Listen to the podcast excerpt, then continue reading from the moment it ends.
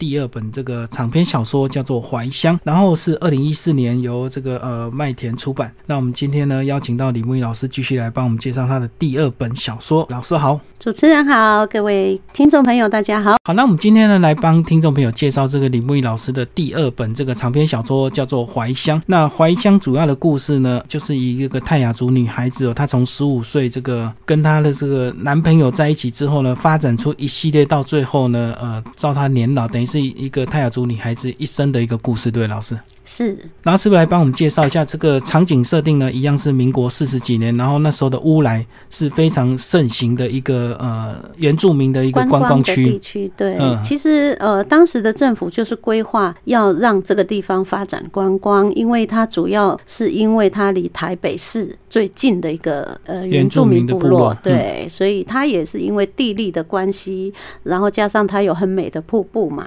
然后有温泉，所以很好的发展。那时候的游客都是国内还是国外就已经有进来？国内国外都有，像国外的日本、美国的游客都会都会带往那个地方去。那国内的话，旅游也会设定到乌来去。嗯嗯，特别他们有那个瀑布，还有缆车。然后这个男女主角的这个呃妈妈呢，是在这个乌来工作一个这个呃。清流园之花，然后他认识了到这个呃到清流园观光的一个这个呃，等于是他的爸爸男主角呢，他你设定他是一个泰雅族的这个职业军人这样子，为什么会设定用这样的一个身份？他是职业军人。嗯，那以前的原住民呢，不是去读师专，就是会去读军校。然后职业军人就是有一些火爆的脾气跟比较刚毅的一个性格这样子。因为他是军官呐、啊，你知道军官在在那个军队里面啊，他就是一呼百应，对不对？对然后。他说了就算，那他回到家里，他那个习性也没有改，所以对老婆也是这，把他当当那个小兵来，嗯、 也应该也不是这样。他的个性可能本来就是比较火爆，对。所以他跟这个呃这个女主角的妈妈他们这个最大的冲突点就是酒后会大吼小叫嘛。呃，其实还有一个部分，就是因为在乌来，我们刚刚讲啊，乌来它是已经很发展的很好的一个观光区，嗯、所以他们的生活在以原住民来讲，平均是比较比较好的。对，因为观光收入比较快。嗯对，当然，嗯、所以他们也看得多，国外的啊什么，他们也看得多哈。那但是呃，雷信这个部落哈，他那个应该是叫拉浩部落，拉浩部落它还是很传统的泰雅族的部落，嗯，好，他们应该算。算是蛮贫瘠的。如果以现代的眼光呢、啊，我必须要这样讲。如果是以过去的眼光，你这样生活就很正常嘛，嗯嗯，对不对？就自给自足啊什么的。但是因为它跟时代就是已经脱节了，那乌来已经往。往现代发展，那她嫁到这个部落里面，那个累姓的部落是，她会认为相对是贫穷，贫穷。那累姓他又是职业军人，嗯，就常年不在家。所以像这样子的一个落差，对一个女孩子，特别她以前是清流园之花，大家捧在手里的耶，所以对她冲击比较大、啊。嗯，对。然后那如果这个老公又回来，又又对她大呼小叫，喝了酒又这样，那你想想看，一个女人她当然会受不了啊。嗯，何况她又那么娇，对不对？所以她很自然就会怀念她本来清流园的工作，对，对所以就很容易这个离开这样子。对对对好，但是其实故事的主角呢是她的这个生的女儿叫做怀香，那怀香这个名字也有也蛮有意思的，帮我们介绍一下。嗯、呃，怀香的那个香哈、哦，就是那个湖南的香。嗯，那这个香呢其实是累累姓啦。雷信就是怀乡他爸爸的长官，在军队里面的长官嗯的，他帮他取的。那他这个长官就是一个湖南来的，所以他就用这个“乡”字。对，因为民国四十几那时候刚撤退来台湾，所以大家都还想。赶快反攻回去，反攻大就就觉得很快可以回去。所以他怀念他自己的乡，嗯，怀念他的湖南，就帮他取这个怀乡啊，刚好也跟这个故乡的乡刚好同音，所以刚好有这样一个呼应的一个，嗯，嗯对。好，那其实这这本小说很好看的，其实第一篇就讲到，其实非常精彩，就展开这样的一个故事，就是怀乡跟她的这个男朋友马奈他们那个呃两在秘密基地。对，属于他们自己的一个秘密花园里面约会这样子。对对对，其实这个我也是故意安排这样的桥段当成第一段嗯哈，就是来比较像我们原住民文学当中呢，呃，比较少比较少去写到这个男女之间的我们讲那个情欲的情欲的太直接了。嗯哎，对对对对，所以我就想说挑战这个部分，所以我在第一段就先写这样子，呃，吸引一下读者的那种关心，而且会继续看下去，哎，发生什么？么事。对，那其实那一天约会结束之后，好像两个就赶快各自回家。那他们以为事情就结束，其实反而故事才正要开 始，因为就是有了。 然后，呃，虽然你一两个月你还不知道，可是到最后很快事情就会发生，是是，就会被发现了。小孩子嘛，又不懂啊，对呀、啊嗯 嗯。然后就从一切就从这个呃怀香她怀孕开始，对不对？对，就是呃她怀孕了，然后呃她其实她之所以会这样子，她其实会跟学长这样，除了说那个时那个时候哈，就是青少年的一种好奇之外，她有一种渴望，就是因为她的后母，就是后来的雷信，她后来再娶一个后母，对她不是很好嘛？那她在这样子的一个家庭当中。中，他随时都很想逃离，想要离开，找到一个可以依靠的地方。那他就认为他学长的怀抱是一个温暖而可以依靠的地方，等于是新的靠山。结果后来才发现，他们家穷的更惨。对，那穷当然是有原因嘛，就是他们这个家可能就比较不爱那么生产，就对了。 呃，他除了他们自己的不是生产之外呢，很大的原因是因为他的他住的地方是非常偏远的地方。嗯，我设定在我们尖石乡最远最远的部落叫做呃星光，对，星星光部落，对。那呃镇西堡。镇西堡，它镇西堡的海拔还要比我们大家都听过的那个呃司马库斯还要高。现在当然是很有名的观光景点，可 是呃那时候写的是民国四十几年，所以五六年、十年前那个地方叫做黑暗的部落。当时哦，因为他们除了交通哦、嗯、根本就没有车以外，他们也没有电。嗯嗯，对，电线还没拉到那边所以是黑暗的。整个整个到了晚上就要用油灯。在那个时代还要用油灯、嗯，所以这个怀香他的爸爸呢，这个同意他结婚之后，当然还是按照这个泰雅的习俗，还是要有一些这个准备啊，嫁妆什么的。可是这样无形又埋下最后的一个这个伏笔，就是让这个马赖家里很自卑。嗯，自卑之后，反而他们就回头来虐待我们的怀想啊，这个是人性啊哈，尤其是男人哈，他其实他原本就会觉得说，他们这个部落已经很，就是跟我们山下的部落就有落差了，嗯，哦，啊，就已经有点自卑，加上怀香的爸爸也不是那么好惹的嘛， 我们知道他的个性、啊，就是一个硬脾气，然后又是职业军人，大家感觉就对他会有恐惧，对对对，对他就是那个又敬又怕，然后。呃，再加上他家又又穷又偏远，部落又偏远，所以那种男性的那种尊严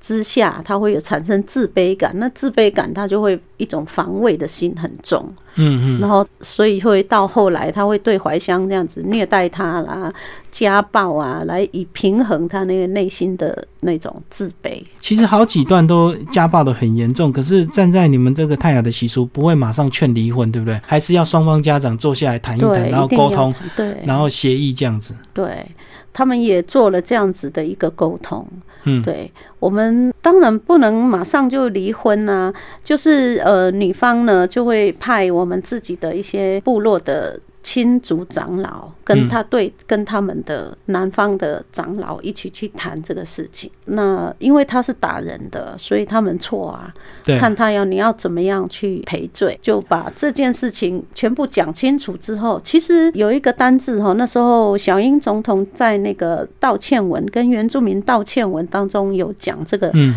这个单字叫 s v a l a 这就是我们泰雅族的 s v a l a s v a l a 就是当你要和解的时候，你要先把真相把它讲清楚，嗯，好，再来做和解。那和解看怎么样和解，好、哦，你怎么赔啊？